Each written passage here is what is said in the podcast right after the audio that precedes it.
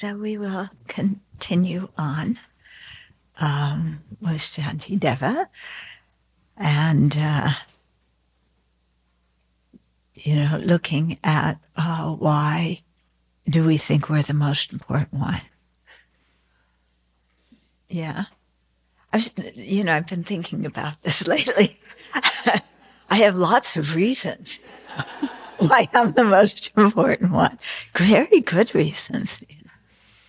But uh, I was thinking this morning that we it, we just naturally think this.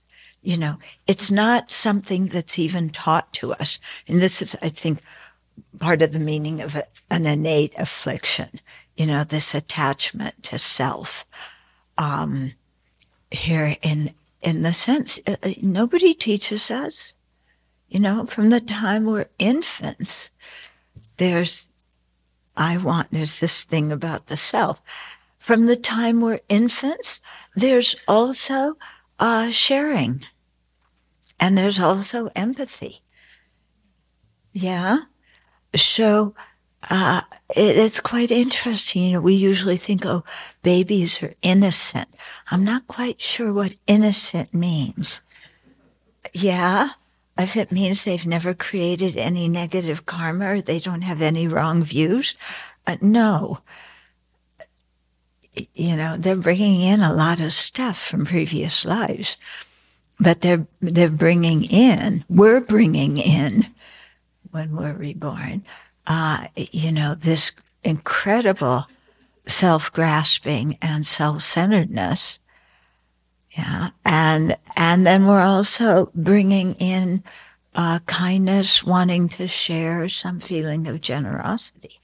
And if we look at our lives, kind of these two things are always at a, at an interplay. And we don't know which way to go. Yeah, I mean, how many times in your life do you find a, a, an inside uh, argument between I, I want to help, my values tell me that helping is a good thing. Yeah, I should help, but I don't really feel like it. You know, it's just too much energy. Yeah. And so there's that phrase, I don't feel like it. So that's another one of the ones. You know, we're getting all these little phrases that we repeat to ourselves like mantra that we really need to stop and look at. Like, it's not fair. What in the world does that mean? That's actually another, you know, yeah, it, it's in cahoots with I don't feel like it. Yeah. Yeah, they, they, they have, it's not fair means I want it and I'm not getting it. I don't feel like it means I'm getting it, but I don't want it. Yeah. Um, yeah. And and then behind those are, you know, a genuine uh, a feeling of recognizing others' humanity and our commonality and a feeling of empathy. And that comes quite naturally, and generosity. I mean, you could see what's happening in, well, it's interesting what's happening in Turkey right now after the earthquake. Now they they... They have no idea how many people have been killed because there's so many places where just building after building is flattened in cities. They're, they're saying twenty-three thousand now. That's huge, you know, but, and, but more is expected because they can't get to the bodies. Okay. So on one hand, what you see is people who are total strangers helping each other. You know, they hear somebody calling out under the concrete. They go and help, yeah, as best as they can. Even they don't, they're not quite sure what to do, they go and get help, okay? So there's this natural feeling of, you know, we for, we forget all that other stuff of, well, you lived above me and always were dropping your things and made too much noise, or you played your radio too loud, you know. It, you forget about that stuff in tragedies. And, you know, the basic feeling is, you know, this person is just like me, and life is something to be valued. It doesn't matter whose it is. And that comes up very naturally. Yeah. At the same time, yeah, you're reaching out to help somebody. There's probably, I think for some people, what happens if the building com- crumbles on me? Yeah. And and so in so much of an, of our life, you know, the these two things are uh, in a duel with each other, you know. And I think what we're trying to do in our Dharma practice is not just should ourselves to death, um, but really develop good motivation for helping others. So it's not, we rely on the innate thing, but we have some energy behind it to combat the selfish part too. Yeah. And so I think this is, you know, when you listen to teachings and the reasoning behind it makes sense to you, that gives, I think, more, it helps us to create the good qualities that we haven't yet created, but it also reinforces whatever is there naturally. Yeah, which needs a lot of reinforcing because, you know, the self-centeredness, it it uh, takes over the show pretty quickly, doesn't it? Yeah. Yeah, it has no qualms about sticking its head in the middle of things and saying, I don't like this. Why are you saying that to me? Why don't you do it? Yeah.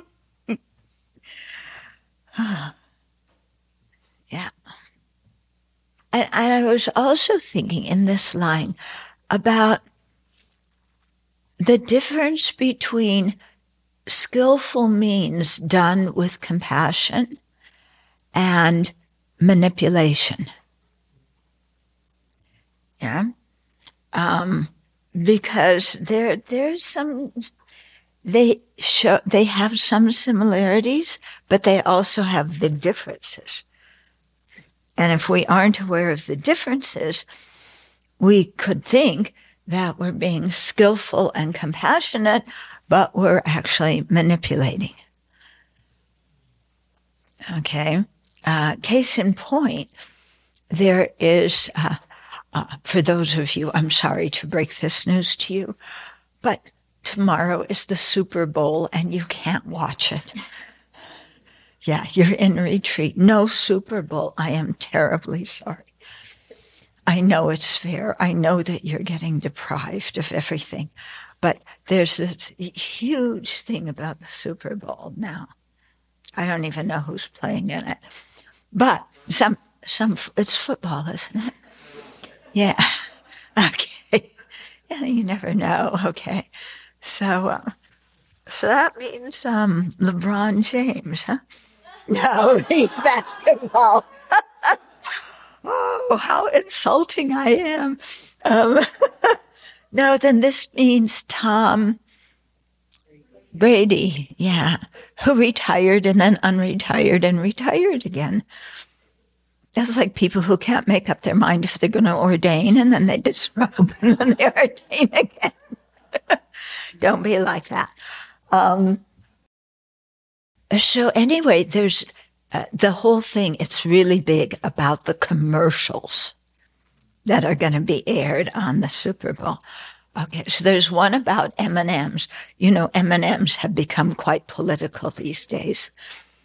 Yeah, yeah, because, uh, you know, they show M and M's in different colors and M and M's with who look different from each other. Yeah. And so, of course, that is radical leftist socialist.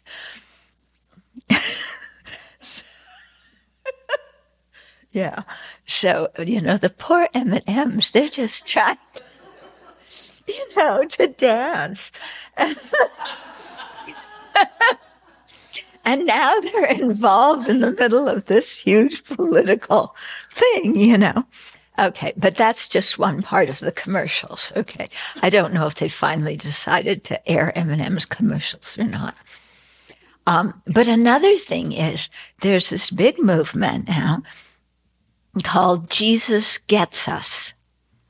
Or, or no, it's called He Gets Us. And the He is Jesus. And it's people whose names are, we don't know, they're all anonymous donors because they don't want the credit. They want the credit to go to Jesus, spending multi-million dollars on two ads during the Super Bowl. And the ads are all about Jesus.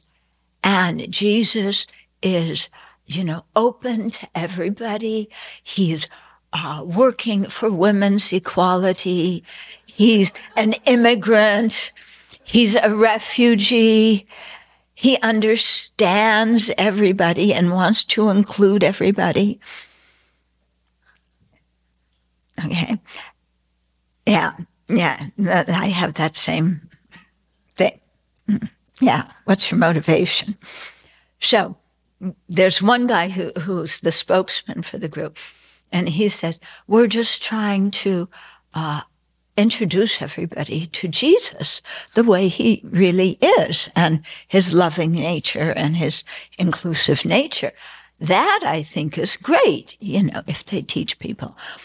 But Um, but another person who's an ex-evangelical said that she thinks what they're doing is trying to get all the young people who are into inclusiveness and everything.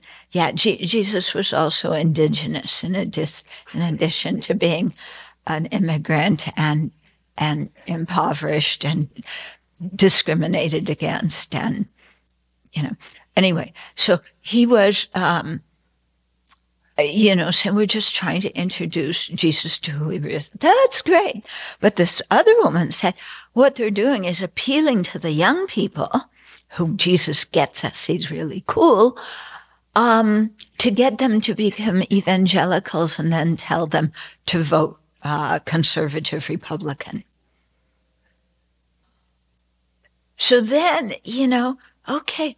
Here you have something, you know, if you want to teach good values, that's good. But what is the motivation for doing it?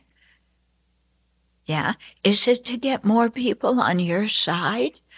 You know, and, and then it made me think about how the pilgrims or whoever they were, I studied, I was a history major, but I don't remember, um, you know, who uh, came over, they came over because their way of practicing religion was not being accepted in Europe, and they wanted religious freedom. And now the descendants of th- those people are wanting to put their values on the whole country and not give other people their religious freedom. So it's quite interesting how we human beings are. And, you know, what is a good motivation? What is a manipulative motivation? What is, you know, a motivation where, yeah, where you don't, you don't even realize what your actual motivation is because you're painting it over to yourself that you're doing something good. But actually, if we scratch the surface, you know, there's something selfish underneath it. Yeah. I don't know. I don't know if you guys can find, I can find it. It's like, there's this little feeling inside about, basically, I'm making an excuse. And it sounds like a good reason. Yeah. Yeah. So it sounds like I'm really, you know, cherishing others. But, you know, I coincidentally uh, either get my way or cover up my mistakes by doing it. Yeah, anybody else see this kind of thing inside themselves? Yeah. So, um, yeah, so this is all stuff that that we have to work with. I'm bringing up these things that are happening in a society right now because they're, they're such good examples that that make you think of, okay, that's going on out there. What's going on in here? Yeah.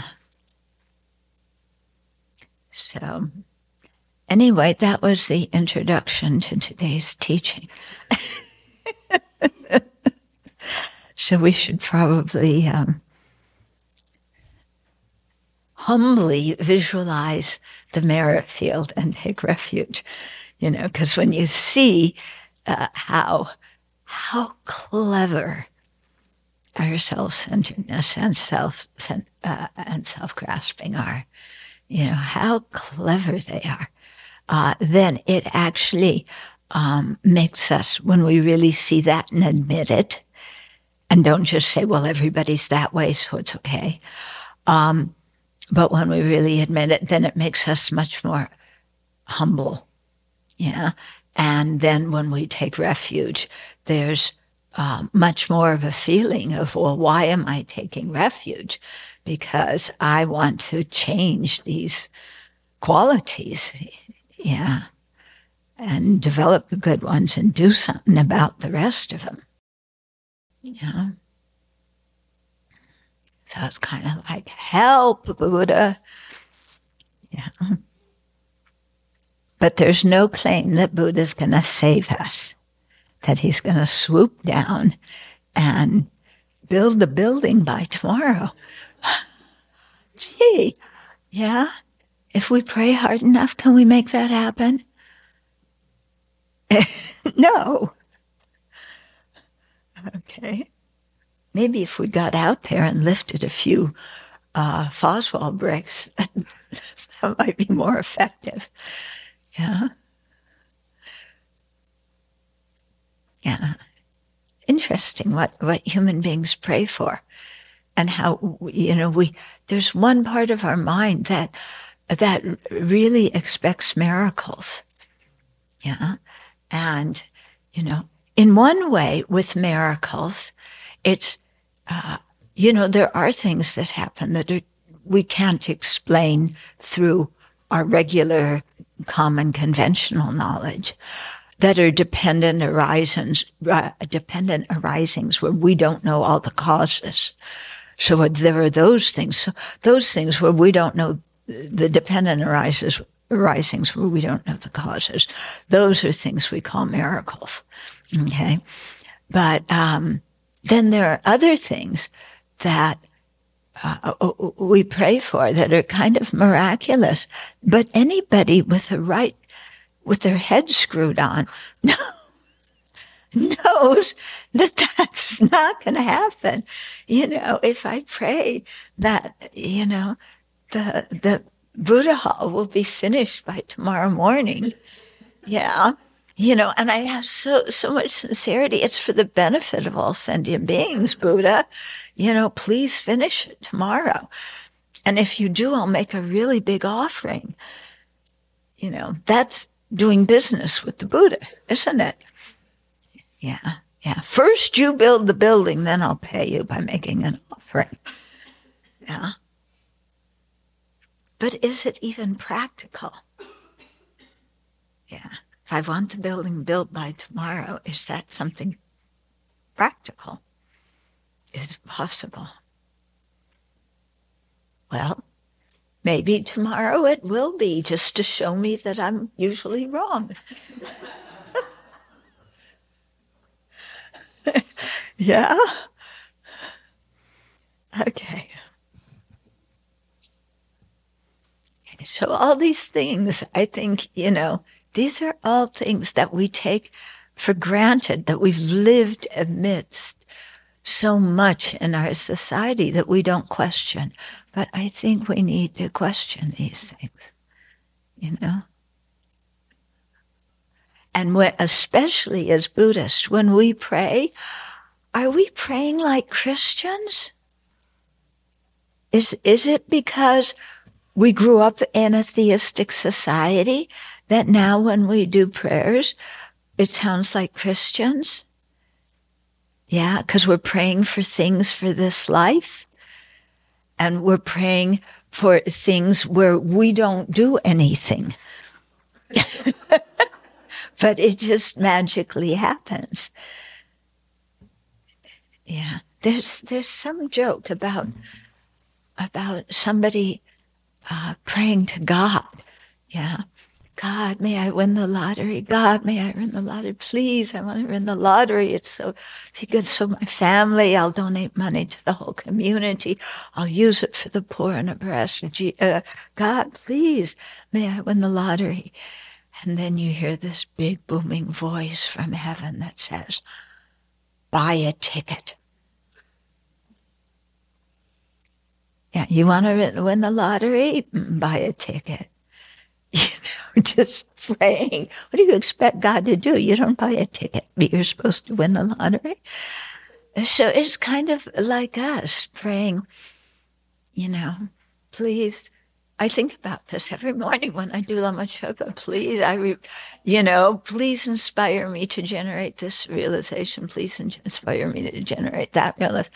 I really want those realizations, but I don't have time to sit down and do the meditation on them. Yeah, because I'm too busy building Buddha halls and learning about financial markets and, you know, all these other incredibly important things.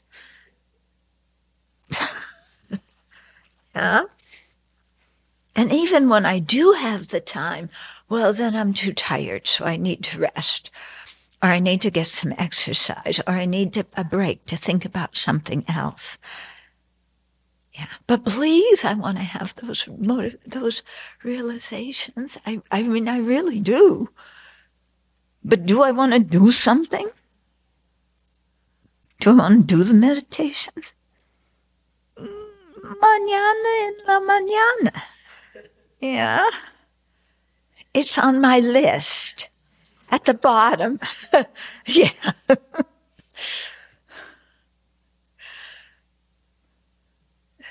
so you see why we've been in samsara quite a long time. Okay, so let's visualize the merit field. Take refuge. Yeah. Imagine leading all those sentient beings to, to the Dharma. Yeah. Which means being nice to the guests that come here, answering their questions, helping them find the materials they need, being patient with them when they don't do things right, which means how we want. Yeah, but if we're talking about bringing uh, sentient, leading sentient beings to awakening, and uh, helping them to learn about the Buddhist teachings, instead of just saying that we have to do something that uh, communicates, you know, our genuine compassion.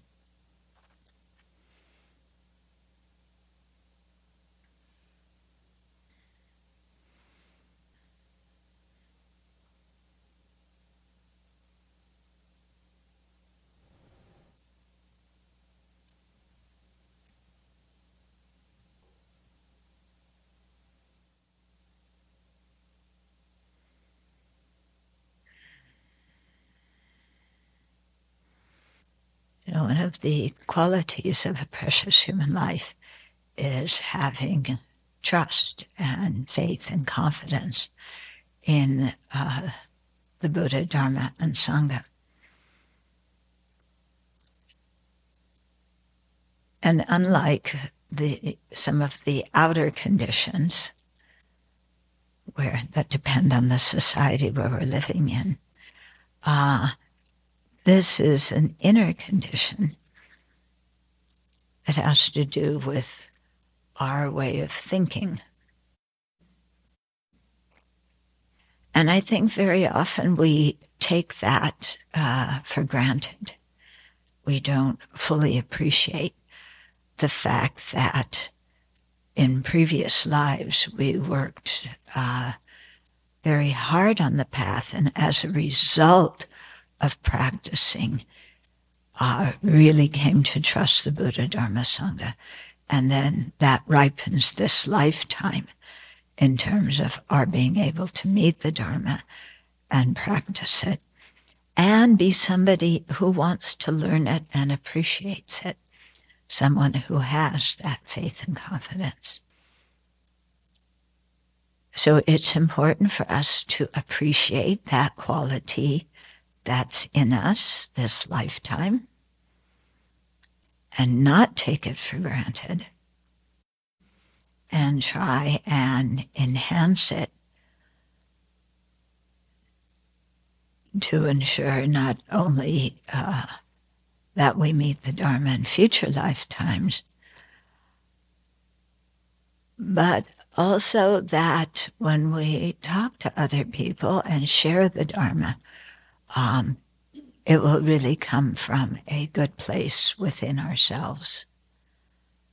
You know, a mind that uh, genuinely wants to help others because we see the liberating value of the Buddha's teachings. And we know those teachings will help people who have open minds.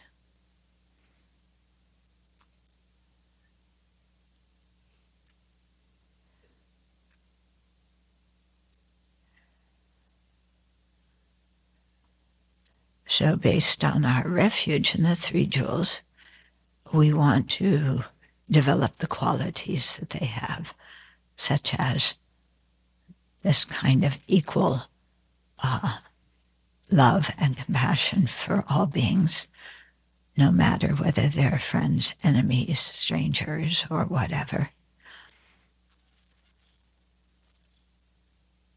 And also based on our refuge, uh, knowing that what we share on others is something good that will genuinely benefit people.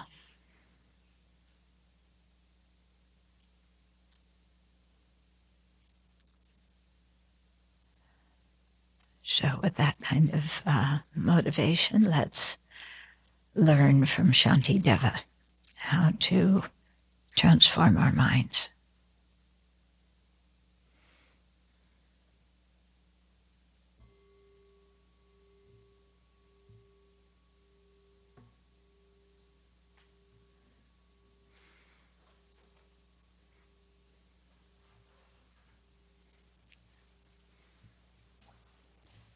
I just read the first line of verse ninety again, and after what I just said, it makes, I'm seeing something in it that I didn't see before.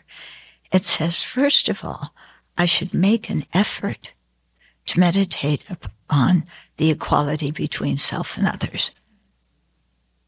Yeah, so instead of just praying, may I get that realization, you know, I should make an effort to do the meditation. But Buddha, Buddha, Buddha, please, by tomorrow morning. Yeah. Um, okay, so equality between self and others. So this is not just the equanimity between friend, enemy, and stranger, and seeing how they're all equal. Yeah. In wanting happiness and not suffering, and in also helping us. But sticking ourselves in the middle of this too, in a good way, where we're saying, well, why do I take myself as more important than friends, enemies, and strangers? Yeah. Why? Why do I feel I'm more important than them? And then, of course, starts the rationalization and everything else. Yeah. There's so many reasons why. Yeah. The chief reason is because I'm me. Yeah. Why am I most important? Because I'm me. That's Very simple. Don't you understand that? I think you understand it. You just have who me is reversed, which is where Shantideva is going to take us here, exchanging the self and others, you know, and pretending that when we say I, we're other beings looking at our old self. Okay, so quite, quite, quite interesting, yeah. Yeah, for the mind that says, I am so-and-so, so you should respect me. I am fully ordained. You aren't. You should respect me. Yeah. Okay. Then, then you exchange it. Yeah. So when you say, I am fully ordained, you should respect me, the I, the me, refers to other sentient beings. And you, the you who should do the respecting, is this one. Okay. And how you look at that person who's being really haughty and arrogant and pulling rank and thinking that they're special simply because they've been fully ordained. Or whatever your thing is, you know, you're the head coach of who's ever in the, in the what is it, Super Bowl? Yeah, Super Plate? Super Cup? I don't know. Yeah, whatever we get proud about, you know. So you exchange. And you are the person who's in the inferior position, looking at the person who's pulling rank, who's so conceited, who's des- who don't believe in themselves, and they're desperate for somebody to admire them and tell them they're wonderful and give them attention. And you're looking at that person. So what are you going to say? Yeah? You're the person, the underdog. You're looking at that person who's arrogant. How do you feel about people who are arrogant? What are you going to say to them? What are you thinking? You big fat slob. Why are you thinking you're better than me? Okay, you have a little bit of privilege, but that doesn't give you any power to put other people down. Why are you so arrogant? You claim to be a Buddhist and look how you're acting. Okay, so the you that is now other sentient beings is looking at your old self for how you appear in other people's eyes when you're being really arrogant and what they think about you.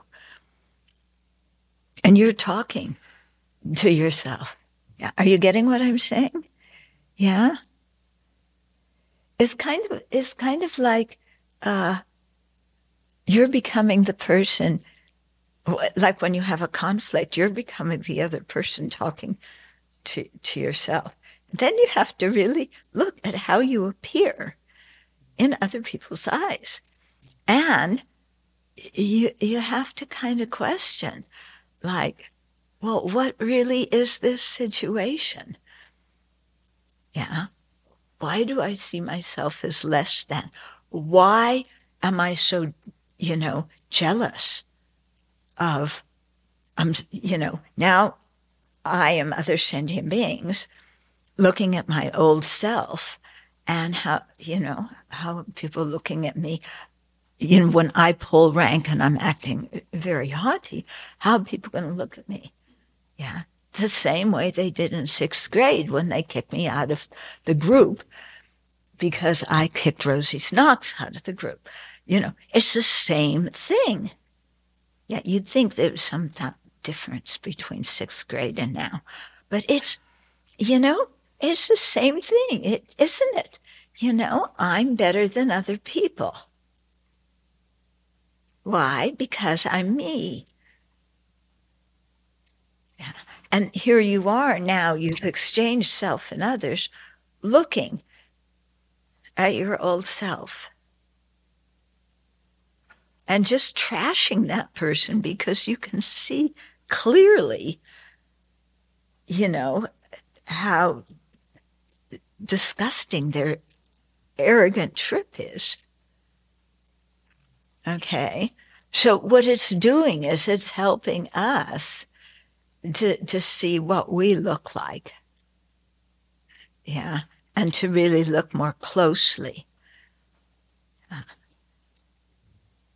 And it's also asking us, you know, it's giving, it's quite interesting because that is giving full vent to our jealousy, you know, because when somebody's higher than us in whatever rank we're in, you know, we're jealous. So here we get to put out all of our jealousy, but on our old self. What is that like? Yeah. And then, you know, you switch. And then this time, you know, you're exchanging self and others again. But this time, you're the party who has more status looking at the lower party. Okay. So when we when we have more status, how do we treat other people? Do this, do that, listen to me, come on, you jerk. Yeah, don't you know any better? Yeah, didn't your parents teach you? You're not thinking, you know. Yeah. If you do, don't you have a brain? I mean, you know how we put people down who, who are lower rank. So here we're seeing ourselves as the person in lower rank. You know, our old self is the person in lower rank, and we're playing the role of the person in higher rank, putting that person down. Okay. And I mean, just saying basically all kinds of things that are not true. Isn't that? Yeah.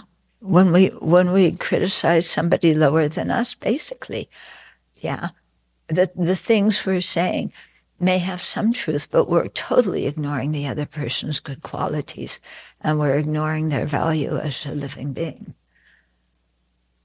So, you know, you exchange that way, and then you get to see, you know, how you look when you're being arrogant, because now you're being arrogant over, over your old self.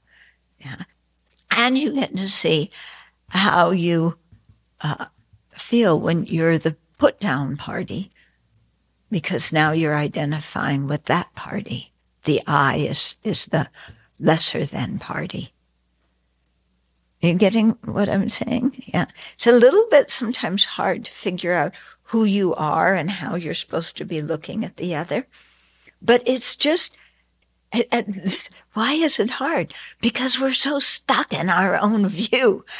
Switching it is is very difficult to think of. Yeah. But it's quite interesting. Yeah. And then, you know, you look, you look at your arrogant self, you know, who do you think you are going around looking, you know, acting like that? And, and then you're actually having to talk to that part of you in the same way that you would talk to other people who are arrogant. Yeah.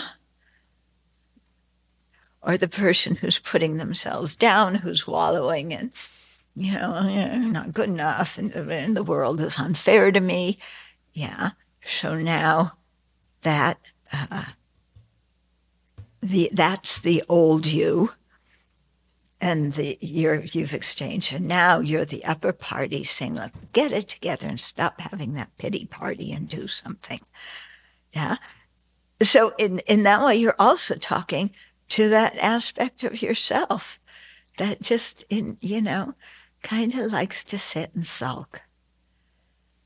Anybody here like to sit and sulk? Yeah.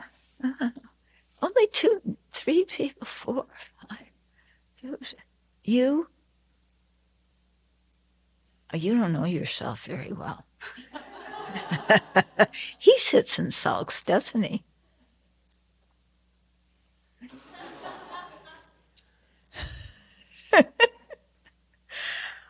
uh, so, you know, we get to, to kind of talk to that aspect of ourselves, too, and then have to answer our own questions.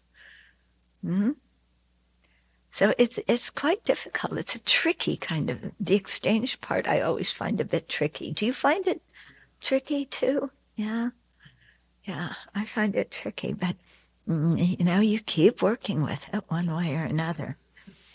Okay, but I still have the last three reasons for uh, self and others, yeah, being equal. So let's go over the The f- first six, first one.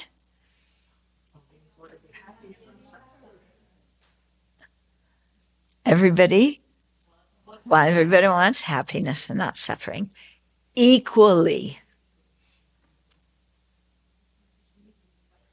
Second one. And everyone wants to be happy, just like all beggars want to be happy. Yeah. Yeah. Not just like all beggars want to be happy, but it would be unfair for me to help some beggars and exclude others from my compassion. Yeah. And then third one, with the patients, they all want alleviation from their suffering. So it would be, it would not be right to help some and exclude others from our compassion. Does that mean we have to help everybody who's a patient? We can't do that, okay, in our present form. Yeah. So we're not beating ourselves up, um, saying, you know, well, I should be able to help everybody who's a patient. What's wrong with me? I can't do it. Because sometimes we get into that thing. You know, especially when we're young and idealistic, I want to change the world, and here I am doing something. My goodness, not that much has changed. Yeah, but for the one person you're changing it for, it's good. It's a big thing. Anyway, it um, you know, it doesn't mean we have to help everybody. It means in our heart, not excluding anybody from our compassion.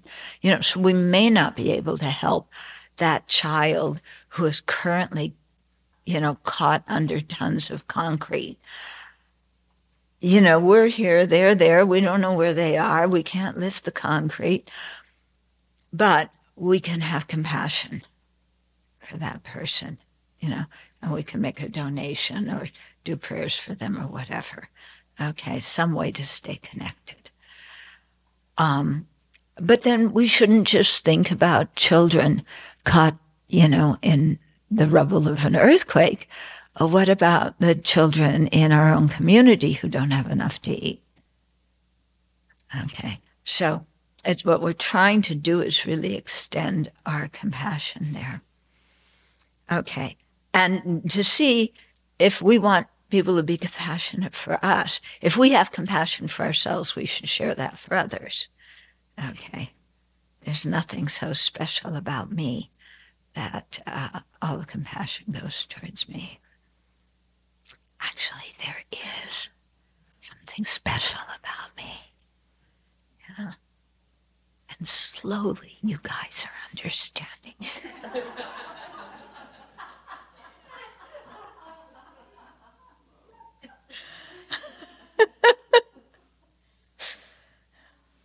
Okay, then the next three. Everybody's been kind to me, okay? In this life, yeah. Maybe because of what they're doing in previous lives, they will be kind in future lives. Second point. But they've also been mean to me. But if you weigh the amount of harm and the amount of benefit, they've been far more benefit. Helped us much more than they've harmed us. And then third? What? Yeah, we're all going to die. So what is the use of holding grudges against people who have harmed us? They're going to die. We're going to die. Nobody else knows about this. They're not going to make some plaque, you know. You know, Thubten Chodron forever hates. So, you know? Yeah. Who wants to memorialize my rotten anger? That's holding a grudge against somebody. Yeah. But that's, it's, it gives us this feeling of power, because in the situation where we felt like we were being harmed, we felt powerless. So holding a grudge makes us feel powerful. Yeah, because anger gives us this feeling of power, which is actually quite a false feeling of power. Just ask any inmate who's imprisoned for something they did impulsively motivated by anger. Okay. So, yeah. So don't hold grudges. But it's hard sometimes. We got to really work on that. Yeah. Yeah. It's almost as if we really do want a memorial plaque, you know, showing our personal suffering. You know, like they wait, make war memorials for the people who were killed. Well, you know, you killed me with what you did. I want to make a memorial for it so I can sit and feel sorry for myself the whole rest of my life. Look what we do to ourselves. That's awful. I mean, we're the first victim of our anger when we think like that. Yeah. Okay, then the last three about the equality of self and others. First, you know, one is if there were inherently existent people who were better and worse and more important and less important and more deserving and less deserving, if there were inherently existent people like that, the Buddha would see them and recognize these people are more worthy than those people, because the Buddha sees everything without distortion. Yeah. So then the Buddha would also play favorites, because he would, you know, see himself as better than other people, and within other people, some people better than others and more worthy than others. But that's not the way the Buddha is. The Buddha has compassion equally for all. So if you think about it, yeah, if you're holding on to an inherently existent I, saying that, you know, I am more important because I'm me, you know, what's behind that? I'm an inherently existent person, so I have the right to to be attached to myself and to, you know, have my rules of the universe. This is one of them. Um, yeah. Then the Buddha would see that and say, oh, yes, you really are the most important one. Yeah. Does the Buddha look at us and think we're the most important one? We all say no. We think, yes.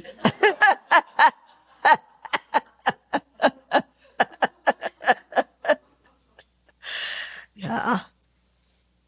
Oh, I remember one retreat I was doing, and I was working. This was after my stint in Italy, and I was working so hard on anger, you know. And I, in the middle of one meditation, you know, really. Yes, he he's really a nice person. He really, uh, yeah, like Lama said, he, he really means well. You know, so I'm, you know, I'm, I'm really trying to, to moderate you know, my anger. And, uh, and, and one meditation, I was kind of getting there a little bit. And then I thought, oh, Rinpoche has clairvoyant powers. I'm sure he's looking now and seeing what a good little meditator I am. As soon as I saw that thought, it was like, back to square one. You know? Yeah. Yeah.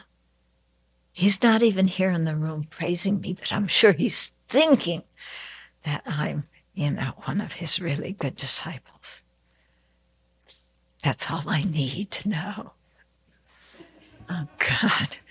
Um, that was the secret pith instruction.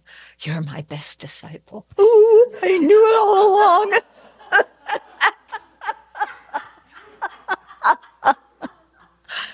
You know, I've been waiting for the the mendak, the the fifth instruction on how to practice. Yeah. Um, okay, so the Buddha would see it. Then the second is, if uh, you know, there really were some people more deserving, more important, and so on. If there really were an I that's more important than these other people. Um, then all these roles would not change so much. Yeah, but they change all the time. Who we think is important, who we don't value, it's always changing. If there were inherently existent people in these inherently existent roles, then, you know, the I who's more important should always be more important, okay? And the one who is kind should always be kind. And the one who is rotten and mean should, would always be rotten and mean, okay? So the roles would never change, yeah? And yet we see that not only in terms of who's more important, that changes all the time in, in terms actually of how society functions. You know, we may think we're more important, but what society recognizes and where we get our rewards, yeah, it's like, it's changing all the time, and the criteria people use are, yeah, you think about that, you know, we get rewards. Even, you know, starting from when you're you're little, yeah. Do you remember, that, like, in in at kindergarten, you get a reward for, you know, sitting still for five minutes. Um, uh, and and but we always were so dependent on rewards and titles, as, as if they have some in, intrinsic meaning. Yeah. So if we have this title, if we get this reward, if we can plaster this piece of paper on the wall, oh, first we have to frame it with gold so that everybody notices it and then put it on the wall, you know, then we're really worthwhile. But then when we're not the person who's chosen for the reward, or somebody else gets the title, not us, then we feel, we take it to heart and we feel something's wrong with me. I just don't measure up. I am not worthwhile. I am, you know, I'm inferior in some way. Okay. But it's interesting. What are the criteria upon which people get judged as winning the award or getting the title? And do we even agree with those criteria? Yeah. It's interesting, you know, especially you look um, sometimes at people who get rewards in society uh, for killing other people in the military. Yeah. you get rewards for killing other people to rescue your side. Actually, the awards to rescue your side, but it involves, you know, harming others to do it. And and you get recognized as a hero. Yeah. And then, oh, you look, oh, I was just a measerly so-and-so, you know, this person was such a hero. They're getting recognized. They get, you know, they get to go to the, um, what do you call it? The uh, the one he just gave, the State of the Union address, because they got decorated. Yeah. Oh, why don't I ever get that? But do we ever look and do do we agree with the criteria that people that is used for getting the award or getting the status? Do we really want to have those qualities? Or are we just looking for the status and the respect and the fame or whatever it is? Okay. Quite interesting. Yeah. But, you know, if there were really people who are more deserving than others, yeah, or more important than others, then these roles would never change. And the role of friend, enemy, and stranger would never change. Somebody would always be this, always be that. Yeah. So that's not the way it is either. So that again shows that uh, we can't really pull this thing of I'm more important than others because I'm me. Yeah, because that doesn't work in every situation, does it? And that this is what's interesting in life, isn't it? In some situations, you are the person who people look to, and you are looked at as more important. Then you go across the street. Nobody knows who you are. They don't care beans about you. Yeah, and all of a sudden, it's like, oh, who am I? These people aren't treating me the way I'm used to be treated. Yeah, how they should treat me. And you, oh, well, I'm in a different culture, even though it's just the family across the street, or even though it's just, you know, yeah, another group. You're being in one group, you're a big shot, in another group, people don't even know who you are. And yet you're like, wait a minute, come on, I'm somebody. Look at me. And they're all looking at somebody else. Yeah, who they regard as more important than you. Oh, sentient beings are so stupid. You know, they don't realize I'm actually more important than that person. Or if you're the other one who every time you go into a situation is, oh, I'm I'm so shy. I'm I'm worthless. Nobody's gonna like me. Um, uh, yeah. And, and and then you go into some situation where somebody's smiling at you and paying attention to you. You're thrown for a loop. How do I act? Yeah. I'm not used to acting friendly. You know, I'm used to acting, you know, remember that that um, many years ago, it was the rage that the f- drawing of the little girl with big bulu, with big lonely eyes, you know. Remember that? Yeah, yeah. My generation remembers it. Yeah, yeah. All you young people need to. Yeah. Anyway, it was kind of the fad. It was kind of like Bugs Bunny in tooth. You know, Bugs was still more famous than she was, but. Um, okay. But again, you know, if that were true, none of the, you know, if we change situations, then all of a sudden we're ca- we're in a different role and we don't know who to be. Yeah. Oh, somebody's paying attention. Am I supposed to be somebody now and stand up straight? You know? Okay. Very interesting how our mind works, isn't it?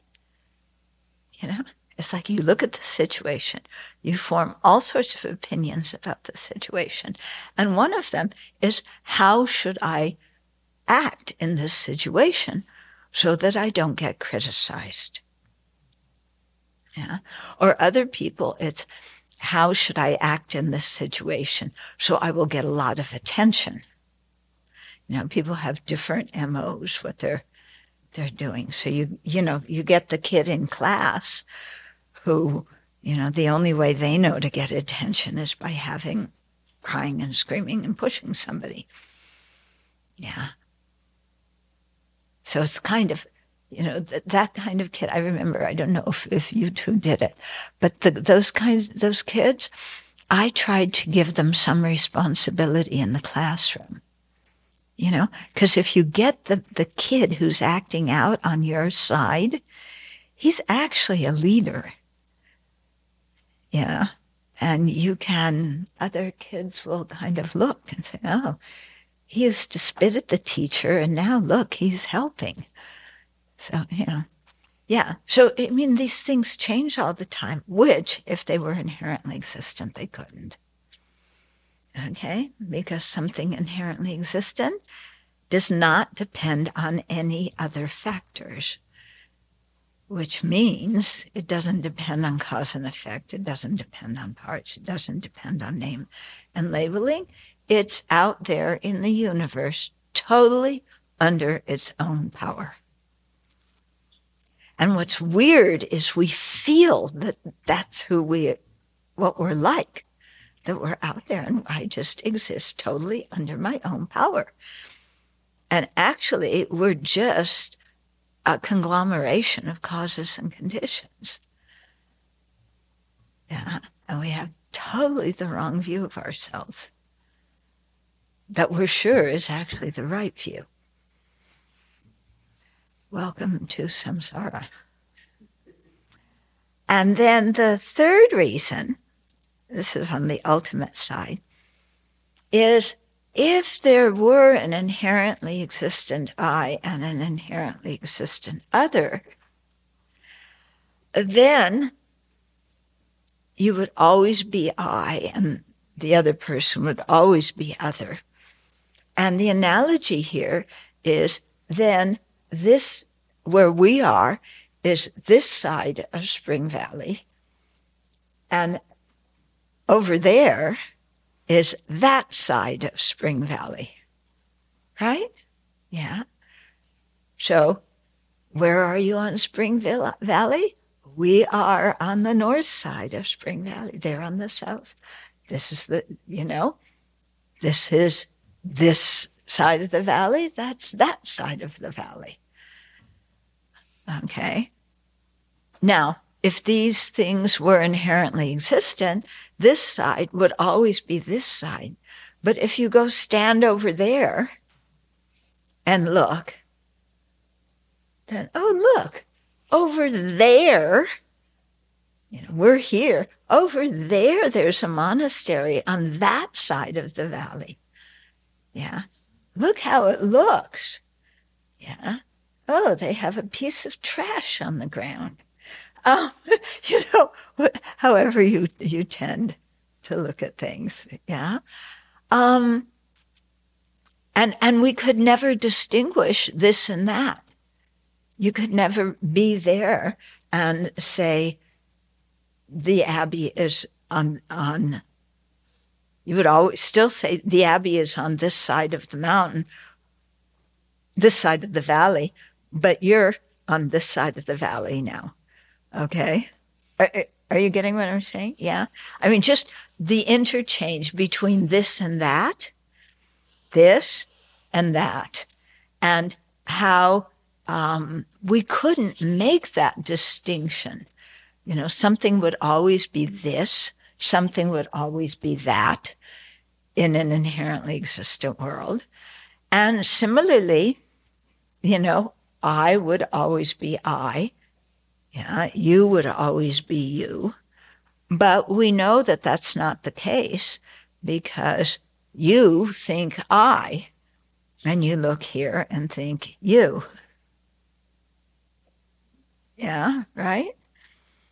So this is the whole idea behind ex- exchanging self with others is, you know, instead of feeling so certain I is here, you are there, this and that, you know, that can never be exchanged. You see this and that can be exchanged. And then you say you here and I there. And then from the viewpoint of I, you look back at yourself in the different relationships.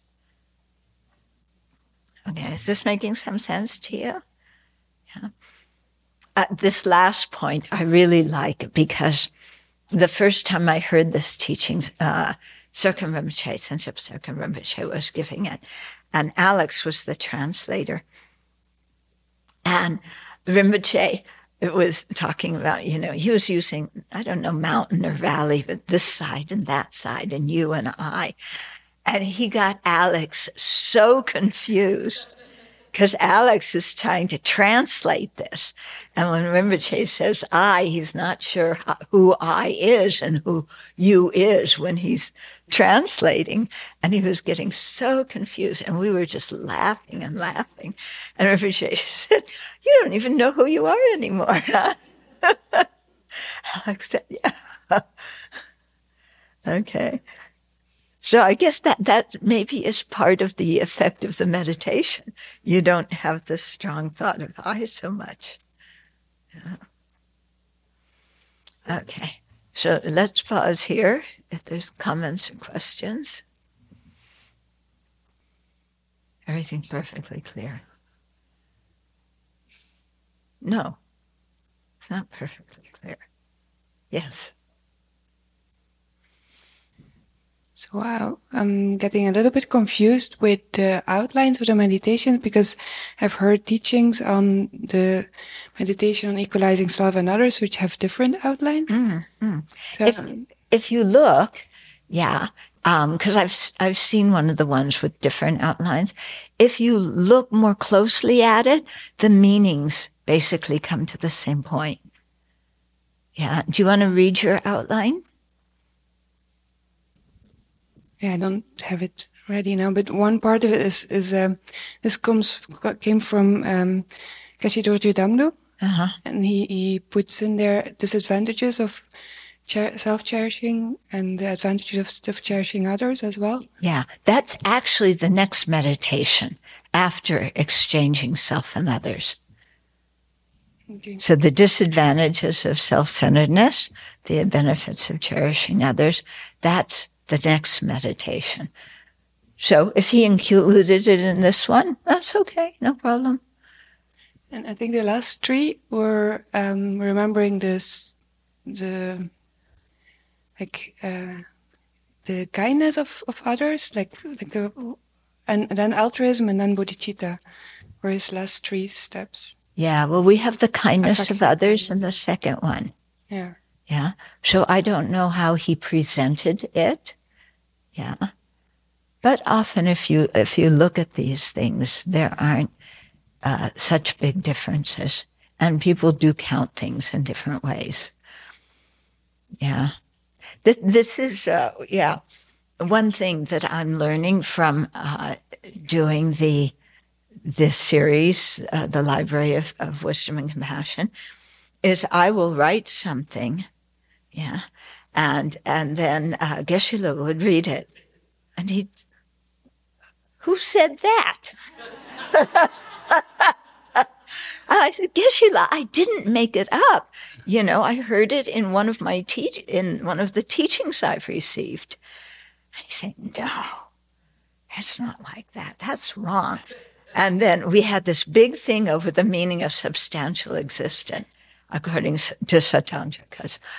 Oh, that's why I have no hair. I I pulled it all out. Yeah, because, oh, and substantial existence imputed in this school and that school. But why are they, do they all sound different? Well, first of all, there's different schools. But then the big thing they don't tell you is the yikcha are different. Yeah? So Pension Sonam Drakpa said this. So if you're from Losaling, there's God, and next to God is Sonam Drakpa. If you're from Jangse, you know, next to God is uh, Chuky Gelson, and Sarah J and, and Jangse are both Chuky Gelson. Okay. If you're, if, who else is there? Oh, if you're from Gomang, then there's God and Yangyam Shekma. And you know what? They, they say different things. Yeah. And when you learn something, it's quite interesting as Westerners because not all the texts are translated. So the teachers teach us the meaning of the text, usually from the Yikcha of the college uh, that they have attended because that's how they learned it.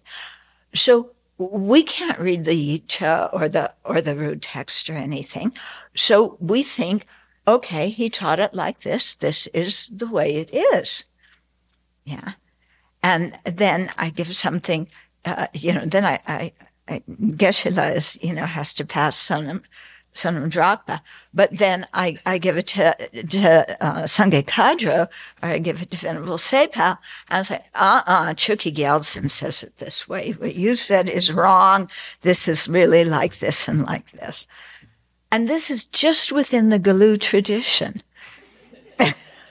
So you can imagine what happens, you know, just the differences in the meaning of words, the ways of explaining things, the different way of listing things, you know. I, I was so glad His Holiness, um, when he was teaching Tantra, he, he was talking about um, how different Uh, lamas in their texts talking about how to, how to visualize something or on the completion stage, what's going on with your channels and winds and drops, how they often describe things differently because sentient beings are different. Wow. You know, that completely saved me because I was listening, I went, wait a minute, the last time I heard teaching on it, they said this and this. Now it's this and this.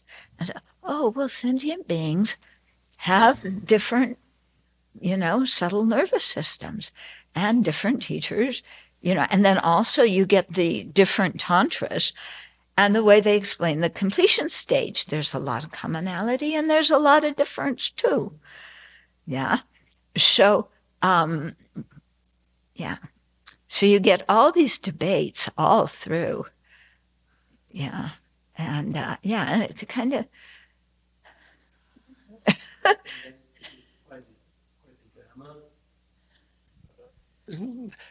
And quite a scene when we have inter-monastic meetings. Yeah. Then you, then that's when we get exposure to the other's viewpoint, and initially it would be like. Like this, and then eventually you kind of thaw out and begin to see the viewpoint from their part, and but at the same time not fit quite well with yours. But uh, so you, so you see the different perspectives, and then you ask for yeah. well, what's the reason behind it, what's the scriptural uh, mm. authority behind it, and then you begin to see the source where it's coming from, but how it could have slanted a little bit in your way of understanding it. Yeah. Like that? Yeah, how if you look at it this way yes. instead of this way, this way makes perfect sense. Yes. Yeah. yeah. One one example will be whether truth of cessation is emptiness or not. yes. I bow down to truth cessation. I don't know whether you're a, a, an emptiness or you can't be a conventional truth. But Sonam Drakpa says it's a conventional truth. Who? Sonam Drakpa. No, no yeah. not conventional. Sonam Drakpa does, says it's uh, that he he says that true cessation is not an emptiness. Yeah. It's so not, then you say to him back, but it's then, ultimate truth. Yeah. Yeah. In yeah. the Prasangika system. Yeah. yeah, all of them agree that it is uh, an ultimate, ultimate truth, truth, but not necessarily empty, empty right. emptiness. So then you have two ultimate truths. You can't have one, two ultimate truths. There's one. There's not two. Okay, well, then there's two. Then true cessation must be a conventional truth because there's only two truths. And it's there's not true ultimate truth, so then it must be, a, but it can be a conventional truth. Yeah. Yeah. So it's a big, and then the whole thing about what the word mind means. Oh my goodness, Geshe Zopa used to go into that. So, and I remember bringing it up with you, and you you hadn't heard about this, but somehow in the in the Sarah J uh, camp, you know, they look at the word, the meaning of the word mine, and do all this, you know, here's what Sonam Drakpa says, here's, you know, what mine is. It, it's very confusing. And I asked Bhikkhu Bodhi, you know, what are the Theravadas, how, you know, the Pali tradition, what is mine? And he said, oh, it's just what we naturally mean when we say the word mine. And and then the Galupas have, you know, all this philosophy, debate, everything. And yeah, it just means what it mine, you know. So, yeah. So earlier you were asking, why am I the most important?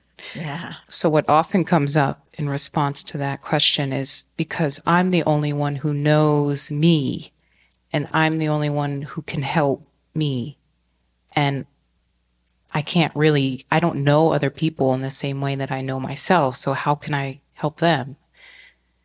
So how do you counter that? It seems like a quite a convincing argument. It's not that I'm objectively more important, it's just that I have the information that's needed. Yeah. Do you to understand help. yourself well? I'm working on it. uh, well, that's kind of what we're told often is, you know, who knows your mind better than you, other than the Buddha maybe, but yeah, are there other people then? Yeah. Or are you the only one on the planet that knows my mind? Uh, but do you know your mind? I don't know about you, but the more I practice, the more I know that I don't know my mind. Do others know more? Sometimes they do. Believe it or not. Sometimes others see us very clearly in ways where that we are totally blind. Okay. Anybody have any examples of that happening that they want to share? Okay, it's embarrassing, but yeah? Uh, I think in my first year here, I went away for some teachings um, for a week, and then I came back, and I was on a topic I wasn't very familiar with, and I wrote you a very long email with about maybe, you know, ten or so questions, or just a lot of, a lot of questions. And then uh, you didn't respond to the email, but when I was opening the door for you one time, you go, are you looking for attention? That was your verbal response to me. Were you looking for attention? Yeah. I was looking for answers, but I was also looking for attention. Attention, yeah. Yeah. So very often people do see things about us that we that we don't. Hmm? And when you say, you know, I'm the only one that knows myself, so I'm the only one who can help me, you mean when you were when you were a newborn baby, you helped yourself?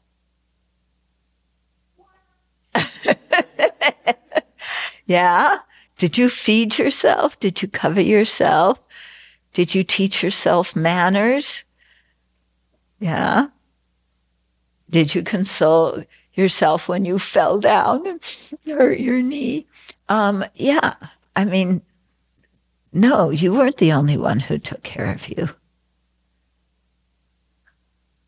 Yeah. Yeah. In fact, I think when we look at our young years, other people took care of us more than we took care of them. And I think when we're old, older too, whatever age we are, Yeah, we receive much more than we give. So just saying, you know, I'm the only one who can take care of me, boy, I don't know about you, but if I said that, I'm in big trouble. Okay, no lunch today. I'm not going to cook lunch right now. So, okay, then no lunch today.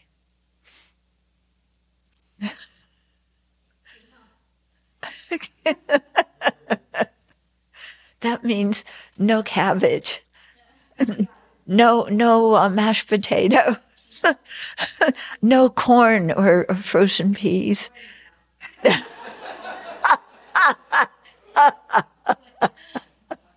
uh-huh. I've been wondering, and I'm not, I see that I'm not clear, uh, in the sequence of how afflictions arise, where this self-centeredness comes up in relation between like the ignorance and inappropriate attention and then the afflictions, because self-centeredness isn't an affliction, but... Yeah, but I think this, Geshe-la, this, we can debate about this. Um, but I think they sneak it in because in the middle scope, when Jason Kopp is talking about grasping at I, he says, we grasp at I and inherently existent. And right after that, there is attachment to self. But attachment to self is not put as a separate affliction. It's kind of, it's not the same as, as self-grasping, but it's in there. Because as soon as we grasp at ourselves, it's, you know, I'm I'm more important. Yeah. So I think that's how you get the core self-centeredness that is, excuse me, uh, is an affliction because it, it is attachment. It's attachment to self.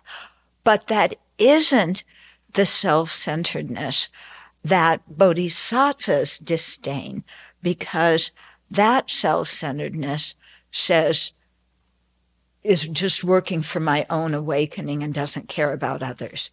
And that self-centeredness is not an affliction. It's an, an inferior obscuration. But there's only two obscurations. One is afflictive, one is cognitive. But there's also this inferior one, even though there's only two. Um, so,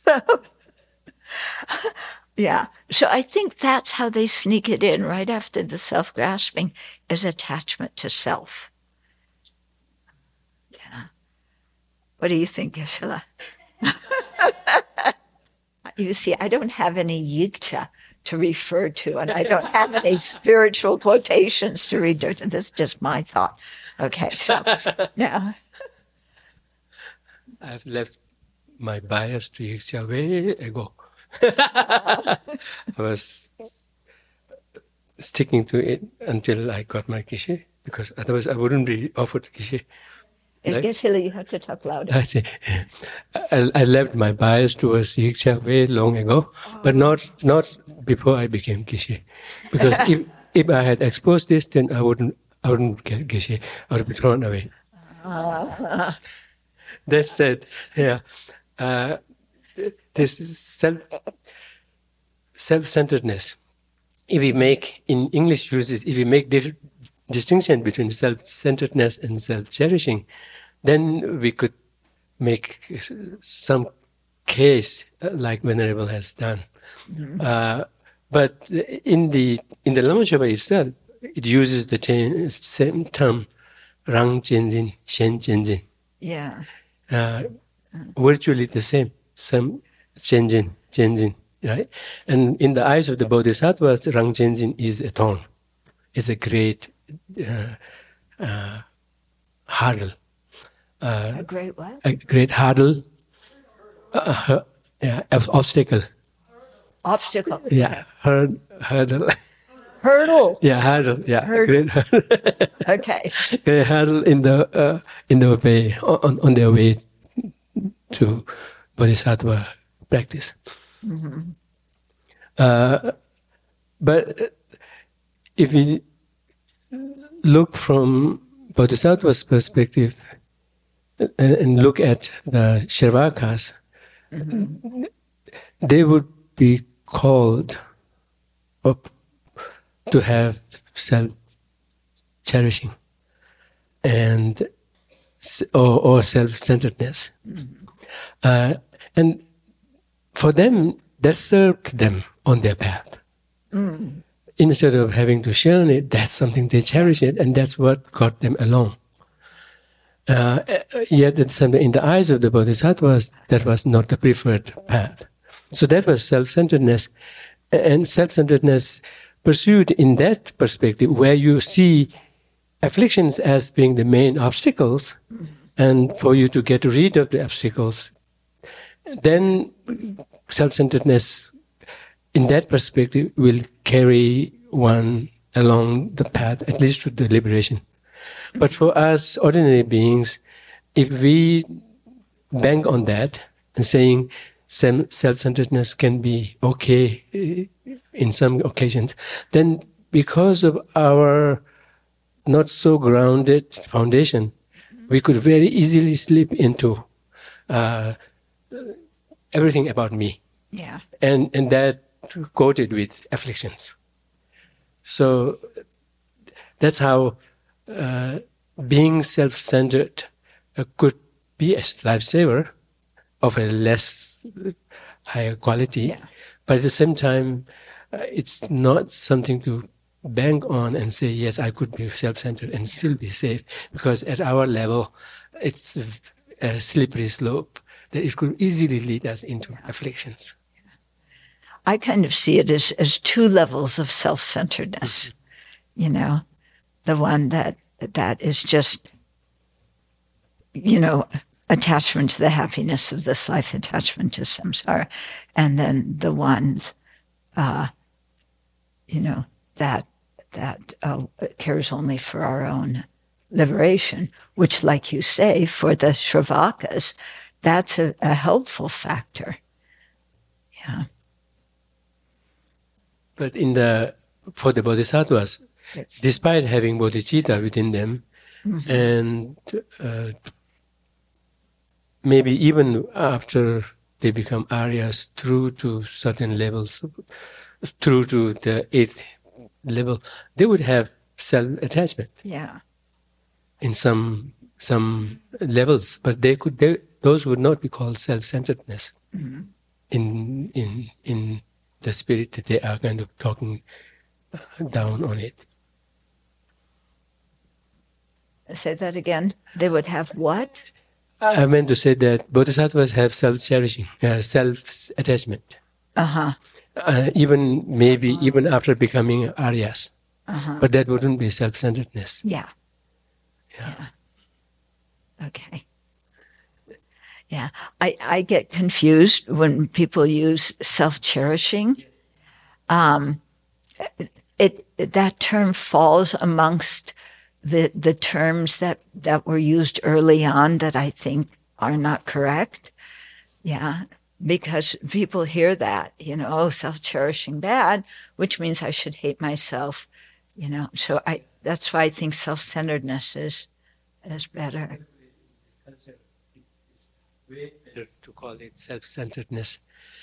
That is uh, something to be uh, warned against, to be Uh, uh, to counteract, instead of calling it self-cherishing, because self-cherishing needs to be cultivated. So calling it self-cherishing, as Venerable said, is quite uh, misleading. Mm-hmm. So calling it self-centeredness. And at our level, of course, most of the problems come from self-centeredness. Yeah. Yeah. For, you know, our level. Anyway, I think we understand each other. Okay. Okay, so, oh, do you have something? Anybody? Okay. So let's dedicate. Yeah. Geshe-la, can I? And everybody else too, because I notice that many people use the term self-cherishing when they're giving talks, many of you. Um, that's really a very confusing term for people, because it many people hear it as, you know, if I care at all for myself, that's wrong. I should blame myself for everybody, everything. I'm nothing. I should just sacrifice for everybody else, you know, and uh, and that's really misleading. So that's why I think, because we should cherish ourselves in the sense of we have the Buddha nature, we have potential. It doesn't mean everything we do is right or good, but we should respect ourselves, yeah, and cherish ourselves in that way. But that doesn't mean we have to be arrogant and selfish about it. Another term is is guru devotion. Yeah, please say relying on a spiritual mentor. Yeah, because again, you know, Lama Tenpa, I mean, it's relying on a spiritual teacher. And guru devotion to Westerners, well, guru is like, you know, also sitting next to God there. You know, it's getting pretty crowded up there, and they're and they're all men, you know. And they're going to organize a football team. You know, so, yeah, maybe Lucifer's doing the same thing. I don't know. Anyway, um,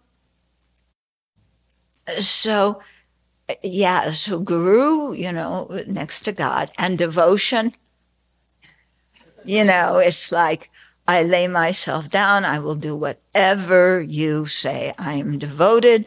I only listen to you. You know, I do everything for you. I only listen to you. I, I'm completely, uh, I can't think for myself, you know, because I'm, I'm so devoted.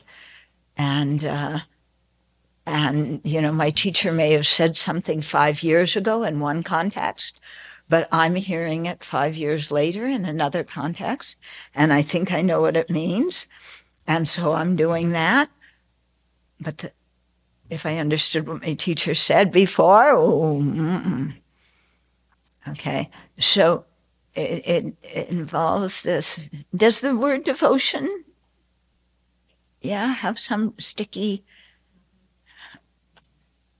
No reasoning, no logic behind it. Yeah, yeah. Whereas what you were talking about were the reasons.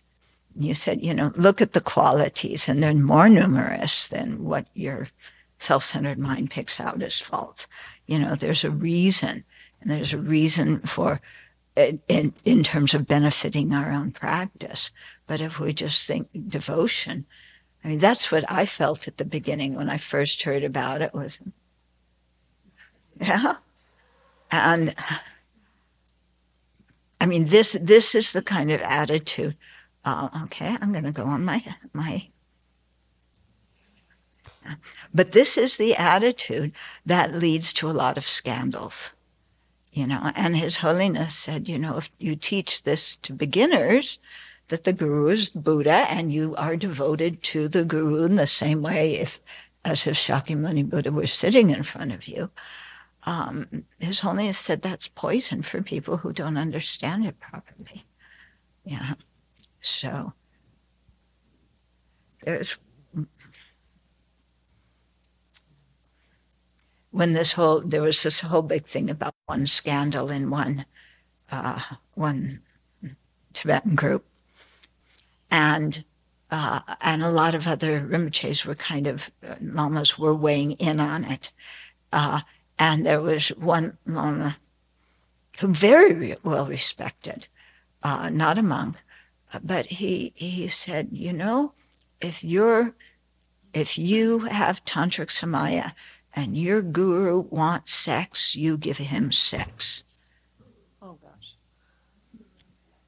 Okay, you know, I don't trust that person anymore. You know. To me, any person that would say that was, you know, I mean, that's his opinion. That's how he looks at it. I'm sure there's other people who look at it. If you are a yogi on the completion stage, what he said is totally true. Okay, so he's talking to one group of people. I'm thinking about actually a more numerous group of people. Because the people who he's talking to don't come to me crying and confused. Yeah.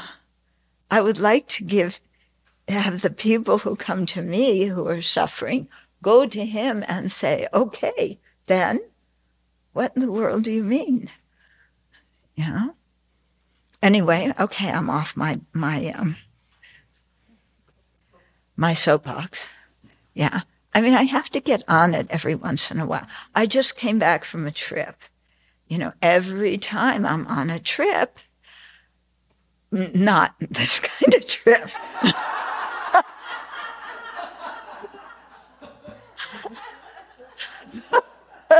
the, the other kind of trips, this thing comes up. And these people were asking me, and I am the sole, sometimes it feels like the sole defender of Tibetan Buddhism. When people from other traditions come to me and say, this, this, this, this, how are we supposed to understand this? You know? Go talk to those lamas and ask them why, please. I do not understand. I cannot explain their behavior. Okay, yeah, so this comes up every time I go on a trip, so I hadn't talked about it yet. Yeah, it came up. You heard it too. Yeah, yeah. And this was, usually it doesn't come up in Singapore. This time it came up in Singapore. By multiple people. Yeah, it used to be more a Taiwan, uh, Malaysia thing. This time it was also Singapore. So, okay, we better dedicate. Otherwise, I will go jump from one soapbox to the other.